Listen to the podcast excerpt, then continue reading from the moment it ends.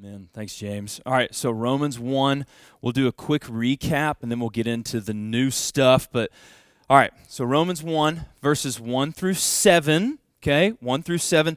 Um, Paul speaks in 1 through 7 about the gospel, okay, the beauty of the gospel, why the gospel is so important.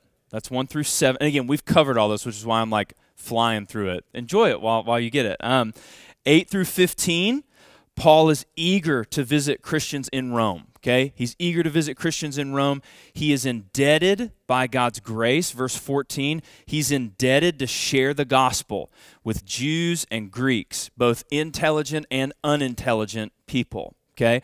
Um, yeah, so, okay, we've arrived at our first kind of like side road. So it's, it's important in verse 14 to see that Paul is indebted to intelligent and unintelligent people, which is not like a diss or anything. He's just saying, like, you don't need your MDiv to know the gospel. Does that make sense? Like, you don't have to be, you know, of a certain age or a certain intellectual capacity to know the gospel. And there are ways, you know, we teach the gospel, right? But, but, and words are extremely important. Words are the most important part of explaining the gospel. But we can also act the gospel. Does that make sense? Through interpretive dance. Just kidding, but you can. But like, but I mean like um, next week. That's next week. So um, just kidding. Relax. Just kidding. So um, but like if someone, if you watch someone. It's like all you're going to remember is the interpretive dance thing now. So, if you watch someone forgive somebody for something that is just like, how can you possibly forgive them for this? Like,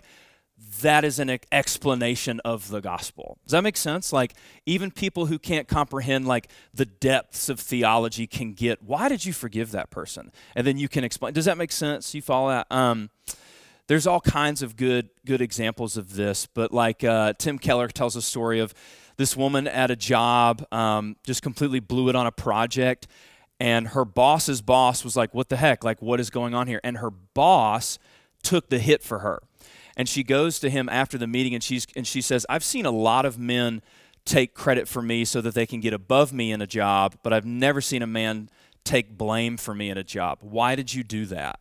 And he was like, "No, don't worry about it." Blah blah blah. And he, she was like, "No, I want to know why did you do it?" And he was like, "Well, because I've learned about." this guy named Jesus who took it for me. And you see what I'm saying? Like this, there's ways to communicate the gospel other than just saying like, well, if you look at this chart that I drew, you know what I mean? Like there are ways to communicate. So an end of side road. Paul is indebted to intelligent people and unintelligent people in terms of sharing the gospel. Does that make sense? Does that make sense? Okay. Um, that's 8 through 15. We get to 16 and 17, which is the what of the book of Romans, somebody. 16 and 17 is the what. The thesis, oh my gosh, this is going to be such a good night. So, yeah, that's the thesis of the book of Romans, right? 16 through 17 is what is Romans about? I would start not with verse 1, but with 16 and 17. Does that make sense? That's what's going on here. And the gospel is the righteousness of God, verses 16 and 17. Okay?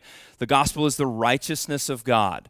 Um, let's just pick on one more time. Not picking on, it's not like that. James, what is, it's okay, I'll help you. The righteousness of God. What does that mean? What is righteousness? what, what is that? Exactly, dude. To be set right with God. Does that make sense? To be set right with Him. Through the gospel, we are set right with God. Through the gospel, we receive the righteousness of God. That's what Paul is so adamant about. It's about being set right with God. Okay, so that's 16 and 17.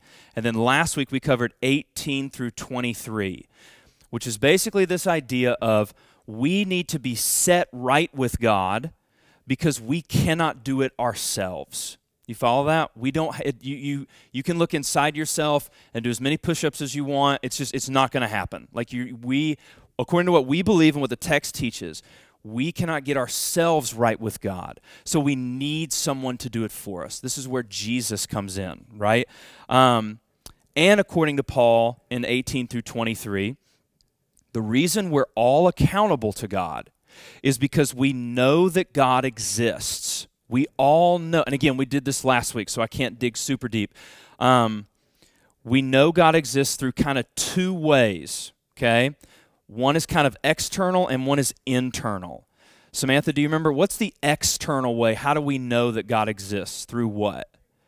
Good, through creation. And not just like, you know, you look at a tree and you're like, oh, well, there must be a Lord. Like it's it's the poema. You guys remember this? Poema. What word comes from poema? Poem, right? Through and this is verse 20. That's verse 20 through the poema of creation, how, how everything interlocks and the complexities and the systems. It just, it points to a design. And we talked last week a little bit about how modernity kind of, kind of waters that down for us. It's hard to appreciate the awesomeness of the Grand Canyon when you can just change the channel on the Grand Canyon in 4K. Does that make sense? There's nothing wrong with 4K TV. I'm not that guy. But it does, it has an effect. It, it, it matters. It does something up here. Does that make sense? It does something. Um, and the so that's the external way. Anybody remember what's kind of the and this is a little bit more complicated. This may not even be the best way to ask it. What's the internal way that we know God exists? Because everyone what? You're there, maybe? You were chewing on it, I thought. It's okay if you don't know, I'll help you. Everyone does what? Even people who don't believe in God do what? Everyone worship. I know you were there. I know you were there. Alexa, can you can you dig on that? What what does that mean? Everyone, you're right, you're right. But does everyone like bow to a statue, or what's what do you mean?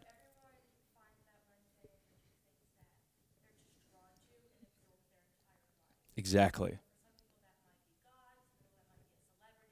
Yeah. Yeah. That's exactly right. That's exactly right. Everyone, um, and again, for some of you who are new, you may be like, uh, pff, "What are you talking about?" That's okay. We we dug deep in this last week, and we can talk about it more after. But basically, even the atheist who does not believe in God at all, just this is an example. I don't know someone that's doing this, but like, even the atheist who doesn't know God at all is obsessed with his job and sacrifices his family to keep that job and to get higher up the ladder of that job. Does that make sense? He's he's hanging everyone hangs their hope on something. Everyone has something outside of themselves that they need in order to function and find joy and peace. Does that make sense? That's worship. That's literally what worship is.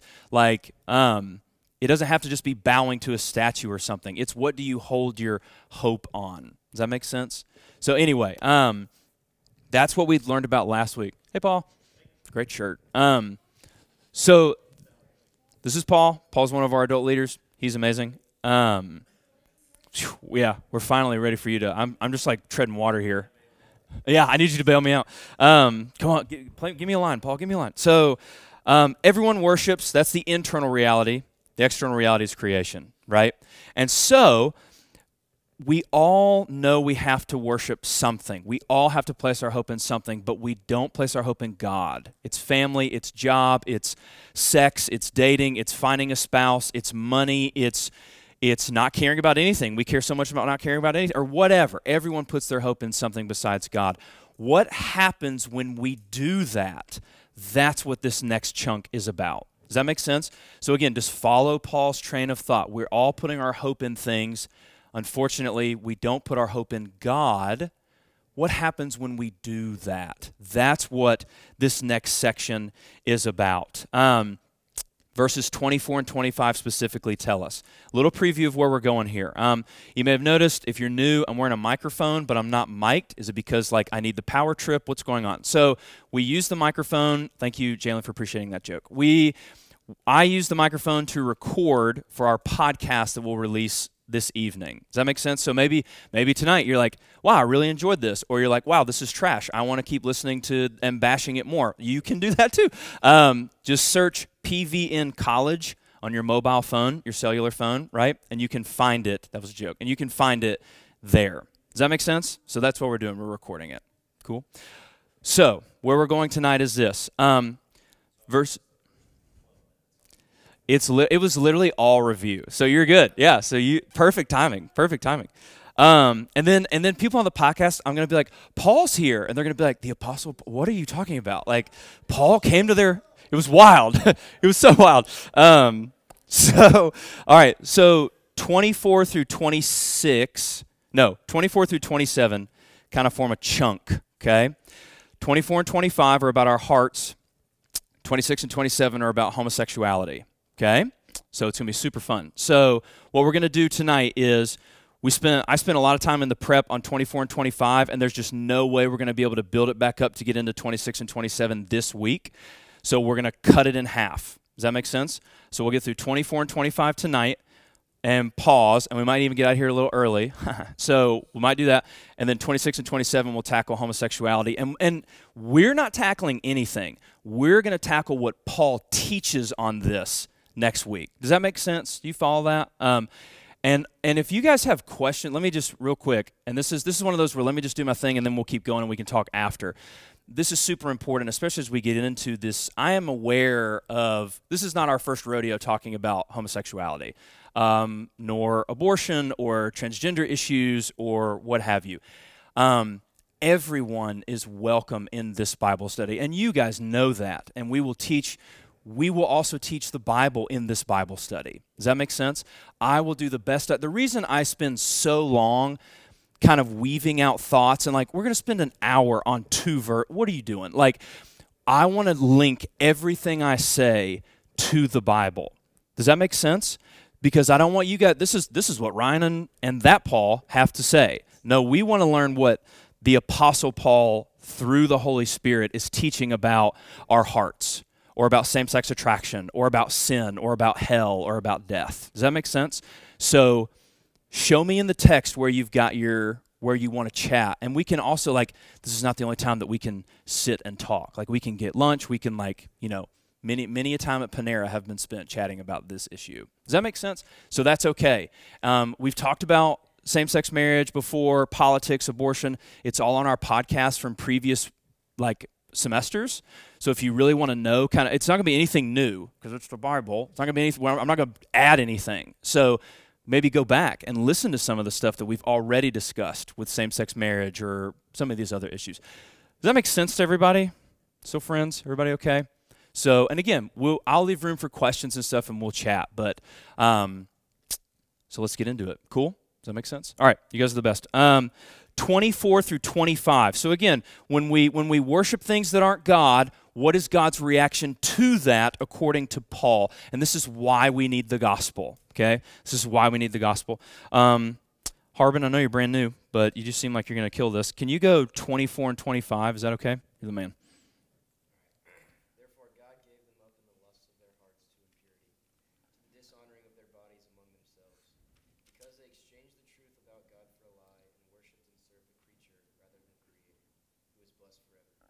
Good. Okay, let's go 24, and it's not going to be super short. Harbin, I know you're new. Don't worry, you're going to do great. Can you do 24 until I stop you real quick? Don't worry, it's going to be awesome. It's going to be super easy. It's going to be super easy. There's no like, there's no like electric whatever. It's fine. Don't worry, it's easy. Don't worry. So just go till I stop you in 24, and everybody follow along with Harbin. Great job, Harbin. Phenomenal. Okay, so God gave them over. That was really good. That was longer than most. That was good. So God gave them over. You guys see that? Or handed them over. Does anybody have anything different besides gave them over or handed them over? Yeah, go ahead, Jalen. Yeah, delivered them over. Perfectly good.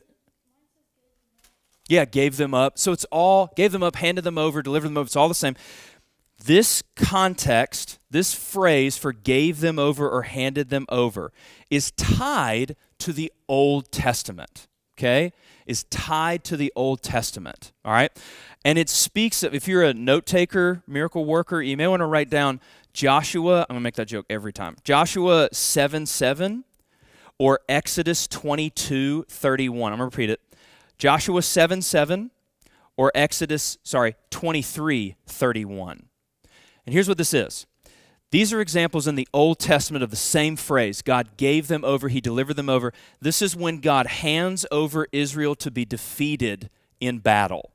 You're not going to worship me, therefore, I'm giving you up, handing you over so that you will be defeated by opposing forces. Does that make sense? That's the Old Testament, but here in Romans, it's the same word, but it's a spiritual reality instead of a military one. Does that make sense?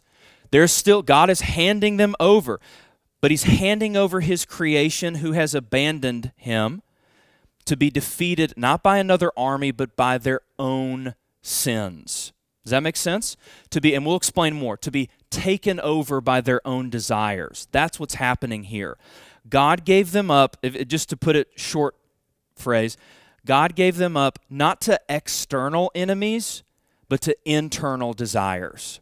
That's the real enemy here, which is why pros- prosperity preaching is such trash, which we'll talk about in a minute. Because again, it's not about the real enemy is not external enemies, but internal desires. That's what God gives us over to. We'll talk more about that. Quick example here. In Genesis 37, Joseph is sold into slavery.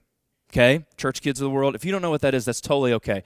Joseph is sold into slavery, okay, in Genesis 37 by his brothers in this land called Dothan, okay? In this land called Dothan. He's sold into slavery. He's not delivered yet. He's sold into slavery. Years later, just hang with me. Years later, in 2 Kings chapter 6, Elisha is in Dothan again. Same place. Same place. And this is the story where Elisha and Dothan are surrounded by armies, and Elisha prays, and there's this army of angels that only he can see. If you guys have any idea what I'm talking about, the Bible is wild. So there's this angel army, and the angel army delivers Elisha from this evil army in Dothan. Same place. Now follow this. Here's why this is important. Um, God delivers Elisha in Dothan, but he hands over Joseph in Dothan. Why doesn't God deliver Joseph? You see what I'm saying? Here's why. The reason that God delivers Elisha and not Joseph is because Elisha needed to be delivered from conquering armies. Joseph needed to be delivered from himself. You follow that? That's the difference. Elisha needed to be delivered from conquering armies. Joseph needed to be delivered from himself. And all that's about to happen to Joseph in the later part of Genesis is Joseph being delivered from himself, made more humble, made kinder, more forgiving, more wise, etc. Because God's ultimate care for Joseph in that moment is there's something more threatening than an army that, that's going to get you, and I want to deliver you from it. That's what Paul's talking about in Romans 1. We are being, in, in, unfortunately, in wrath, we're being given over to our own desires, to our own sins. Okay? Um, we are our biggest enemy. Okay? You are the greatest sinner that you know. I am the biggest sinner that I know. Okay? It's interesting. If you trace Paul's let I know you'll go home and do this. If you trace Paul's letters chronologically based on when he wrote them. Does that make sense? You with me? Paul's last letter. Anybody know probably what Paul's last letter was? You guys know this? Anybody? This is Second Timothy, okay? Last in his life. Earlier in Paul's life, he calls himself the least of the apostles. Still pretty good. I'm the least of the apostles humble, but still good. By the end of his life, in his later letters, is when Paul calls himself the what? You guys know this? The chief of the chief of sinners. The longer Paul lives, the more aware of his sin he becomes. Does that make sense? The longer Paul is alive, the more he becomes aware that his biggest problem is who? Is who? Himself. Does that make sense? That's what we're dealing with here. That's what's in the air that, that's going on in Romans 1. Let's pause. Thoughts on this? Questions on this? Anybody chewing on anything? It's okay if you're not. Paul, the the not apostle Paul? Yeah. Yeah, yeah. No, exactly. Yeah, 100% Paul. I couldn't agree more, dude. I couldn't agree more. And and again, this is what we talked about last week. The gospel is God sending the Son of God to deliver us from the wrath of God. Well, God sounds pretty mean. Yeah, but He's the one who provides the way out, too. Does that make sense? He's the one who, in justice, hands us over, but in grace, what we don't deserve, comes back and gets us back. Does that make sense? That's why the gospel is so important here. Okay, let's keep going. Um, look at 24 one more time. All right, let's get into some stuff here. Uh, Harbin, you just did such a good job. Can you just do verse 24, the whole the whole shebang?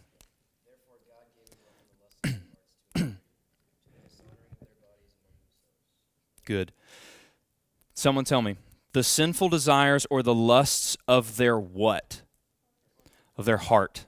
Does everybody have that in some form or fashion? Their lusts, their desires, their heart. Okay. If you can, if you don't mind, keep a finger in Romans 1 and flip over to Jeremiah 17:9. We're going to do a little bit of Bible hopping this evening. So, and we're already over halfway. So this is going to be a short lesson. You guys are doing great. I don't want anybody to tear anything. So stretch if you need to. Jeremiah 17. And when someone's there, just tell me. Okay, Summer. Jeremiah 17:9. This is one you guys know. Jeremiah 17:9. But think about what Paul has just been talking about. He gives us over to the lusts of our hearts the desires of our hearts. And then we hear this in the Old Testament in Jeremiah 17 9. Go ahead, Summer. The heart is desperately sick. Okay, what does yours say, Kenny? Good. Yeah, yeah, great. So it's two ways of saying the same the same phrase. the heart is, and honestly, this is that's that's arguably a worse diagnosis is if something is so owen if something is not a trick question if something is beyond cure what does that mean it, it, it does it does thank you for using the same word it yeah it's un, it cannot be fixed does that make sense it cannot be fixed it cannot thank you james for trying to support him it cannot it cannot be fixed so so when god gives us over when god hands us over to the lusts of our hearts to the desires of our hearts he's handing us over to something that is not going to help us, okay? From Disney Channel all the no disrespect, from Disney Channel all the way up to your favorite political whatever, follow your heart is the message of the culture. Does that make sense? Of 2023 for sure. This idea of following your heart. A lot, unfortunately, especially in in counseling, and I'm not trashing counseling. Counseling is I've been to counseling. We talk about that later, but I've been to counseling. Um, what a fun conversation that was. So, or what a fun few months that was. So, um, it was really good. It was really healthy. But a lot of times we can be encouraged to dig deeper within ourselves. Does that make sense? Dig deeper within yourself to find peace, to find deliverance, to find freedom, to find fulfillment. Biblically speaking, this can be very dangerous. Does that make sense? Um, this is just a quote. Follow, and it's a little intense, but that's part of the point. Follow your heart has ended more marriages and ruined more lives than the devil ever could. Follow your heart has ended more marriages and ruined more lives than the devil ever could. You two people are married and they're not they're just not into it anymore. Or two people are married and all of a sudden the husband wants to follow his heart to a different marriage. Or um, you feel led by your heart to do something that ends up being destructive in the long run. Does that make sense? Following your heart, and I know this is this is it's easy for us to say that here and then you go out and it's it's much harder, but but we need to learn it eventually. There, I have a book by a guy named Jon Bloom, and it's literally called "Don't Follow Your Heart."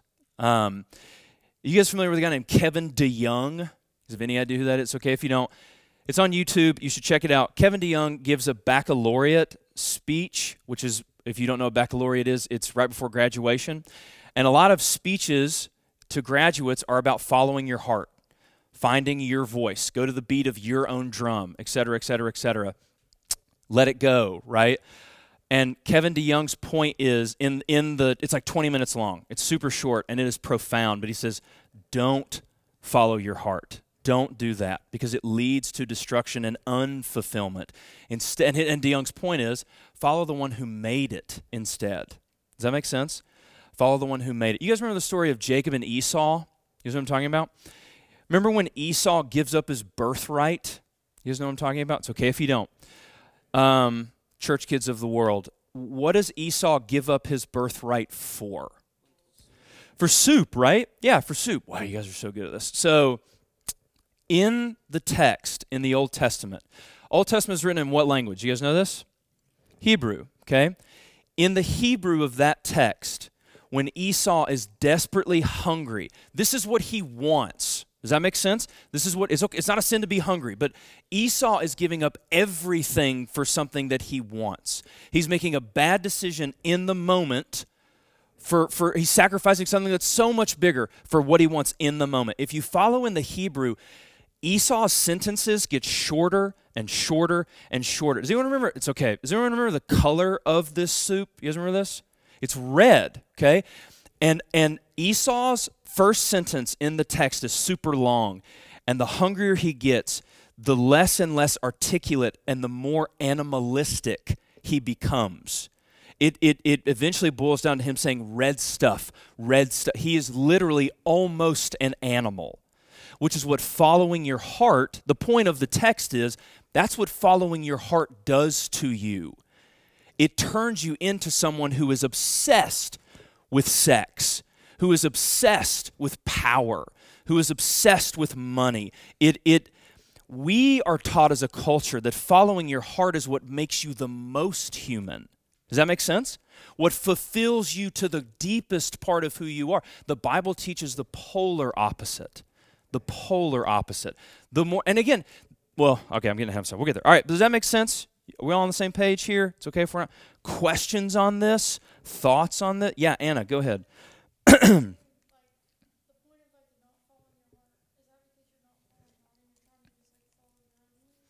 Yeah, that's exactly right, Anna. It's a great way to say it. It's a great way to say it.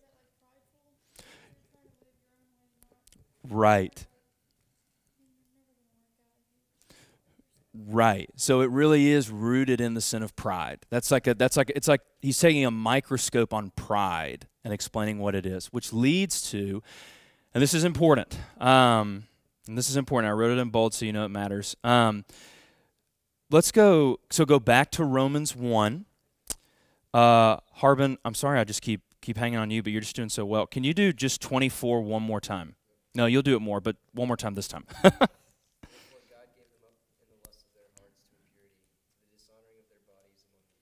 he gave them up to the lusts of their hearts. These desires are coming, again, follow the text, not a trick question. Alexa, according to the text, these lusts and desires are coming from where? Their hearts. Just because you want something, that doesn't make it right. Does that make sense? Just because you, but I want it, that doesn't make it right. Because the argument of the culture is why is it a sin if I want it so badly? If this is sinful, then why, why am I made to want this this way then? Does that make sense? As if the more intense you desire it, the more innocent it becomes. Do you follow that? This is wrong. Yeah, but I want it. I want this, so it must be okay.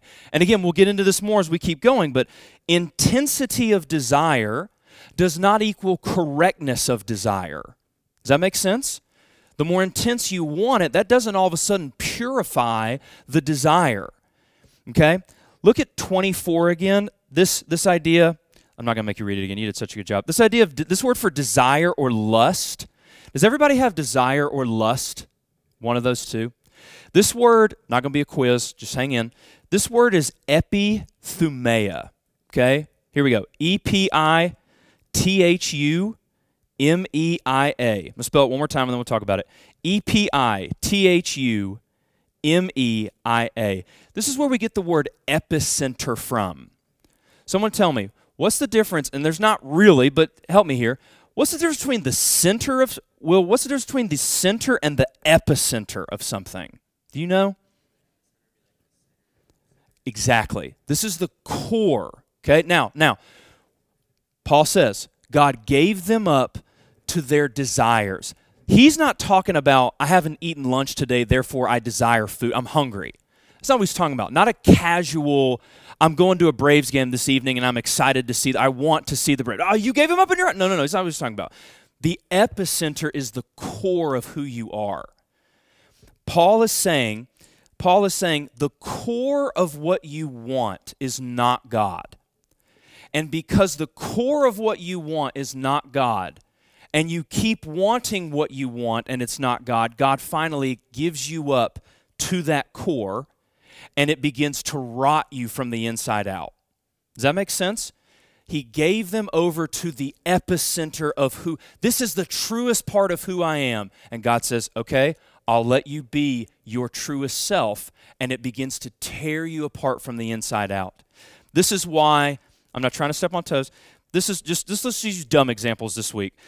Why are some sports fans so brutal to their teams when they lose? Because when what you worship lets you down, it's devastating.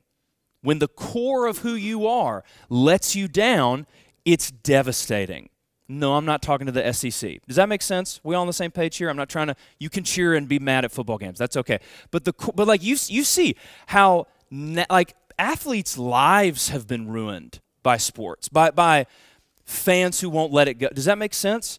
Like you guys remember the guy, and again, I get it, it's heartbreaking, but the guy for the Cubs, like over a decade ago, who like Moises Alou was going into the to the stands to catch a foul ball, and the guy reaches over and caught it in his. Does that make sense? Um, the dude got death threats and like is in witness protection now.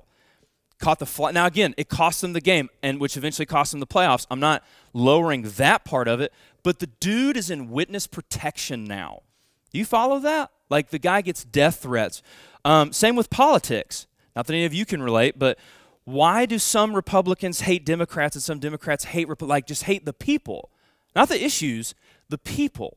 Because when what you worship, when someone threatens what you worship, it scares you to death. It devastates you. They're coming after the core of who you are. You see how the core, when the core of who you are, if only, if only we could worship something that wasn't threatened. If only we could worship something that doesn't let us down. This is what happens with when we're given over to the core of who we are. When we are totally allowed to be our truest selves, we will eventually see that our truest me too, our truest selves are not that great. They're not that awesome. Does that make sense? And not only are they not that awesome, there's actually a, a darkness in there. There's a sinful that we have to be redeemed of. One more place. Turn to James chapter 4. James chapter 4, and then we'll come back to Romans. We're almost done. You guys are doing great. James chapter 4, and someone just tell me when they're there, and we'll go. Will? Okay. James 4, we're going verses 1 through 2. James 4, 1 through 2. Will, can you read that? And again, think about the core of who you are is what's causing the problems. All right, go.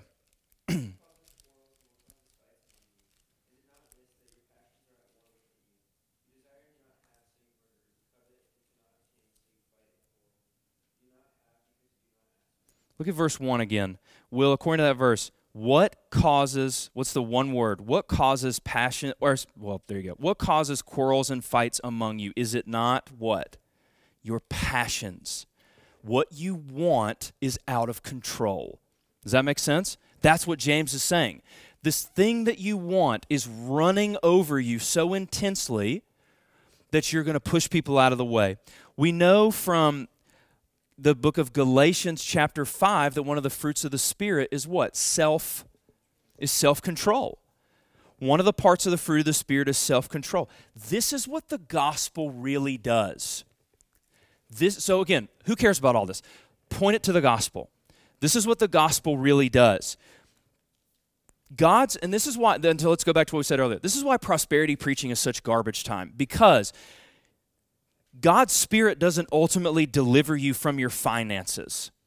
It doesn't ultimately deliver you from your cancer. God's Spirit, help me, God's Spirit ultimately delivers you from what? From you. Does that make sense? It ultimately sets you apart from you, frees you from yourself, opens you up to how wrong you are in yourself. In wrath, God gives you over to yourself. In love, he delivers you from who? Yourself. That's what the gospel does. Now, again, go back to epithumia. The gospel is not just you walked an aisle and signed a card and now you don't cuss anymore or whatever. The gospel is the Holy Spirit reaches down to the core of what you are. John Piper says, What's at the bottom of your well? You know what I mean? What's at the bottom of your well? Well, I want to get a good degree in college and get a good job. That's a kid's answer. Why? Why do you want to get a degree and get a good job? Well, because I want to make money. Why do you want to make money? Well, because I want a nice house. Why do you want a nice house? Because if I don't get that, then I'll be homeless and I'll be alone and I'll have and I'll have no future. What's at the bottom of what you're trying? Does that make sense? What's at the bottom of your well? The gospel, through the gospel, the Holy Spirit, not Ryan, not that Paul or the apostle Paul actually, the Holy Spirit reaches in and switches who you are. Does that make sense? You know the song Church Kids of the World Unite? You know the song Come Thou Fount of Every Blessing? Know that song? In the middle of the song it says, prone to wander, Lord, I feel it. You know what I'm talking about? Will, if you're prone to do something, what does that mean? Exactly. Prone to wander. My natural desire is to is I'm bent away from you. The gospel reaches in and goes and bends you back towards God instead. It's not perfection. And we'll t- wait till we get to Romans 7 in five years. It's going to be awesome. So, just re- not, not really, but maybe. So, God's Spirit ultimately delivers you from yourself. The gospel rewires the epithumia of your soul. Does that make sense? He reaches in and changes the core of who you are. Let's look at 24, which will lead us into next week, and then we'll be done.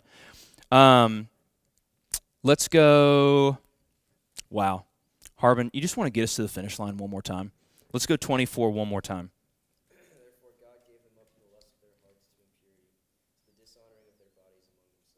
Does anybody have any word in there other than impurity or an addition to impurity? Go ahead, Rachel.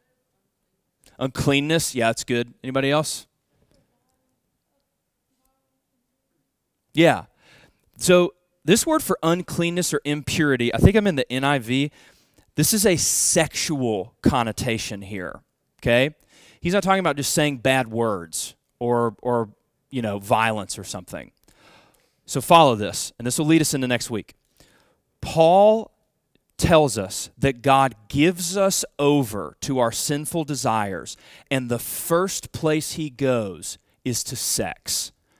Okay? Not murder. I think murder is a big, like, why not murder or lying? Paul goes to sex. Why would he go to sex first? Okay?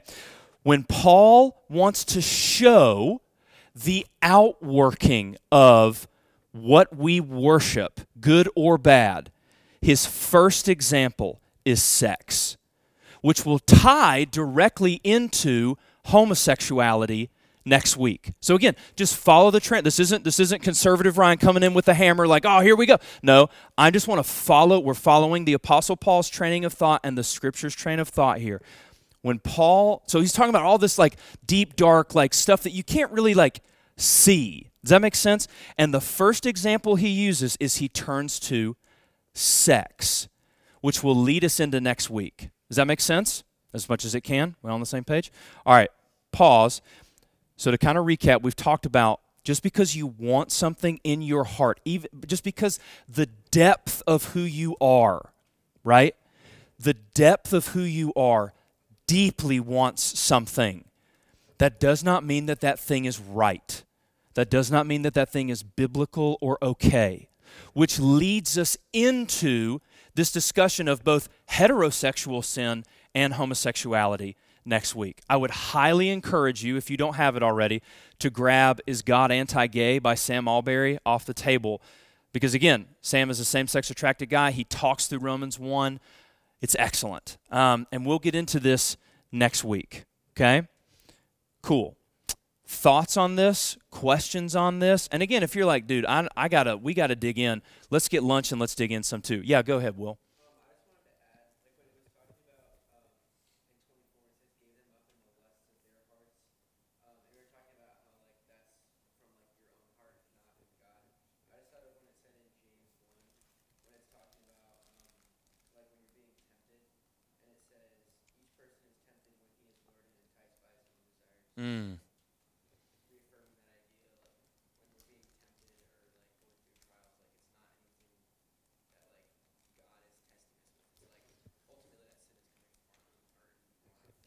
Yeah, I think it's a great point, Will. So, like, one of the examples I heard, of, you know, Satan doesn't go, and we don't believe that Satan is the one talking to everybody, but like, Satan doesn't go to a couple that's been married for 60 years and be like, hey, man, I think it's time for a divorce. They've been married for 60 years. It's not going to happen. He can only play the hand that he is dealt. He's only going to be able to take advantage of the things that you're already coddling the sins that you're already playing with instead of killing. Does that make sense? Like Matt Chandler has this great example of like, you know, there's this guy on YouTube who like had a pet tiger or something. And the tiger like mauled him. And people were like, oh, I can't and, and he's like, It's a tiger. Like, what did you think was gonna you know what I'm saying? Like, um and Matt Chandler's point is like, we think, oh, what an idiot.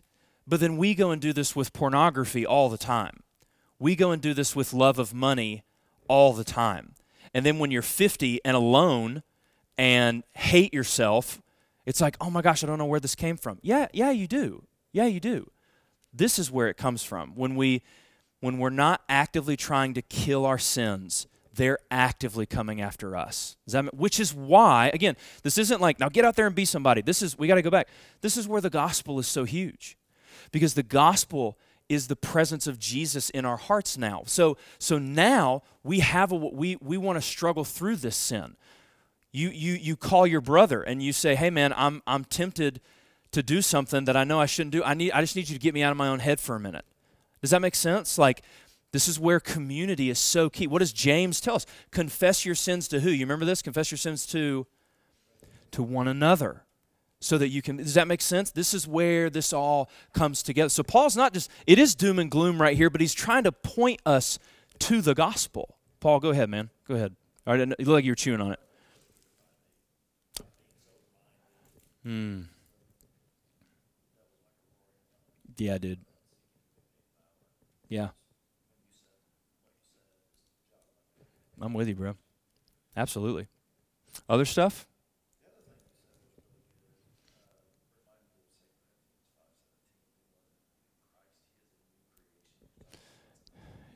Yeah, man. Yeah. Yeah, good. That's right. Yeah, hundred percent. That's that's exactly right, man. It is it is a total trans. That's what we're trying to do. That's what we're after. Is total transformation. Um, so anyway, other stuff. Do you have something? See, Kenny. Say what now?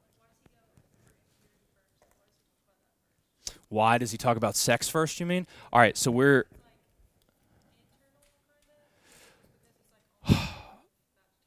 All right, so this is what we're gonna get into next week. Summer, come on, but but let's give so we can no no you're you're exactly right but but that's what paul that's what we should be asking like murder's a big deal why don't you go there because here's here's kind of like a little snapshot here okay um, in ephesians 5 paul says that a man and a woman getting married he says but i am speaking of what you guys know this i'm speaking of oh you guys don't know this okay he says i am speaking of christ and the church so when Paul Paul doesn't say, "Ah, oh, Jesus in the church, that's a good example of marriage." No, no, no, no, no, no, no, no, no. He says that a man and woman, that's a good example of Christ and the church. Marriage is a picture of what pro- it's supposed to be. Now again, we're in a broken world. Marriage between a man and a woman is a picture of what God and his church are supposed to look like. Okay? Paul wants sex to be, and not just sex, but, and again, the relationship between Jesus and his church is not a sexual one, but it is one of intimacy and depth and exploration and learning and growing together. That's what this is.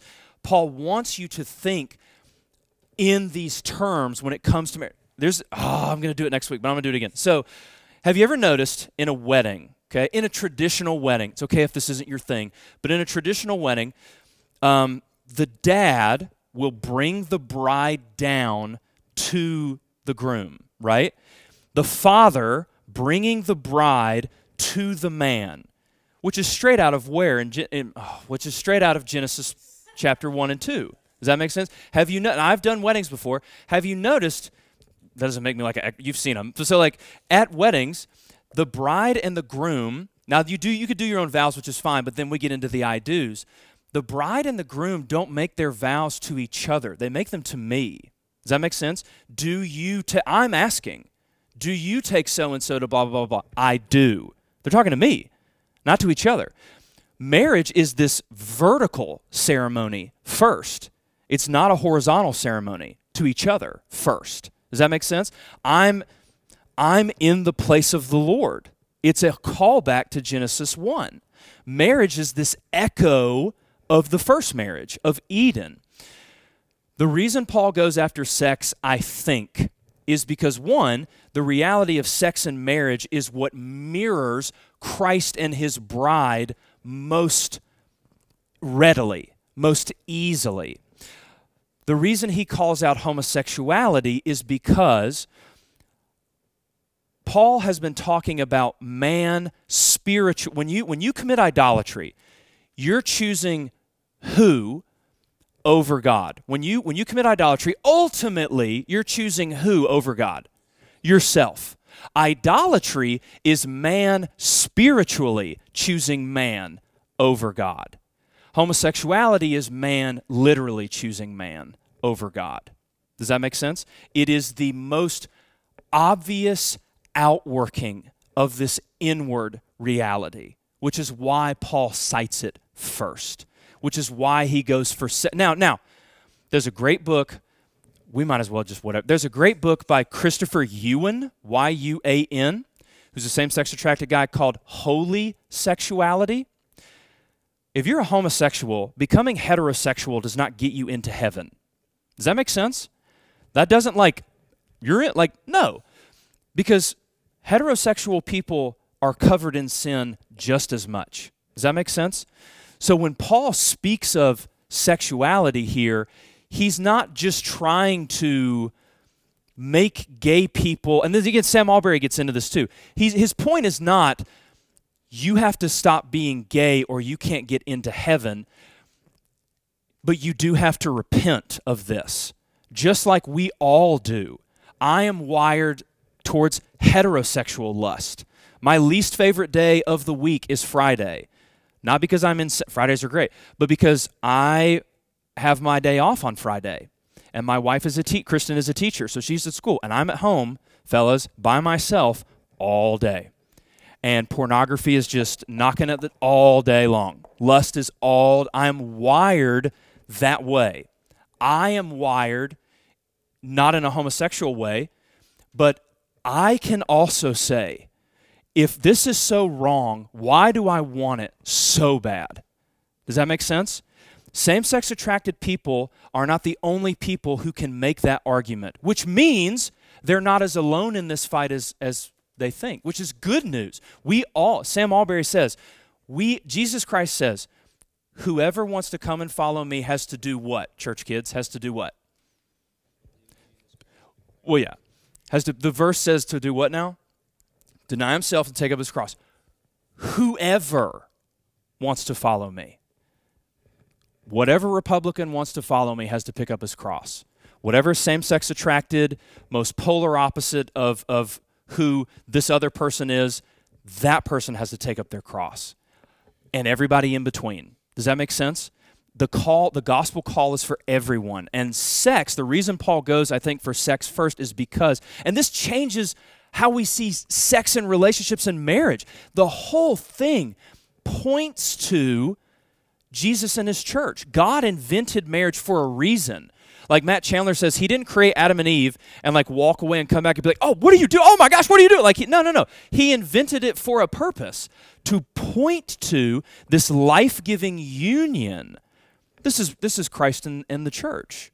Um, when when the disciples, I'm almost done. When the disciples go, not really. When the disciples go in Matthew 19, and and the Pharisees try to trick Jesus and say, "Can we get a divorce?" Right? Jesus goes back to Genesis 1, which is about what? But what's the one word? Genesis 1 is about what? creation. He d- follow this. Oh, he doesn't. When Jesus wants to teach about marriage, he doesn't teach about marriage. He teaches about creation. That that's a huge flag for what's going on, which means that in order to understand marriage, you have to understand what? Creation. It's connected. Um, this is wild. History is crazy. So, uh, in the 60s, no fault divorce is what is the legal. Gay marriage did not become a thing in 2015 with the Supreme Court. It did in the 60s when Ronald Reagan, of all people, conservative Superman, of all people, tell that to your aunt and uncle who, who watch Fox News all the time. Sorry, whatever. I have to take it off the podcast. So he signs into what's called no fault divorce, which means you can get a divorce basically because you want to. There doesn't have to be abuse anymore. Because he was, yeah, absolutely, absolutely. Yeah, call the thing the thing. You can get a divorce whenever you want now, which means marriage is no longer based on a covenantal difference between male and female. It's based on how you feel. You stay married as long as you feel like you want to be married, which is why following your heart is such so devastating because there will be days where you don't feel like staying married. There will be days where marriage is great, but you get it. You'll see. All right, so um, now that no fault divorce becomes a thing, marriage is strictly based on emotional union. Does that make sense? Well, if a man and a woman can be united emotionally, why can't two men be united emotionally?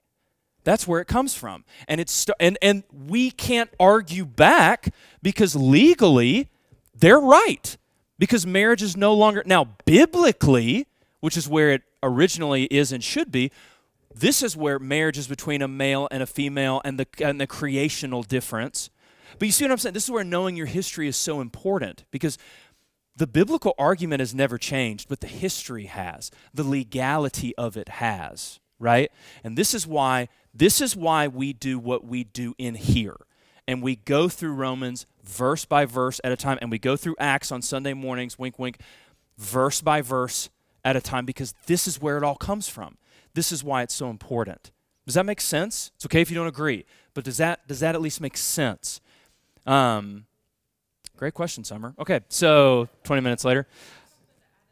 Yeah, go, Sam. Yeah, absolutely. James, are you still in Romans? Can you get? Can you just read verse 27 real quick, and then we'll be done? Maybe I don't know. Whatever. We'll see.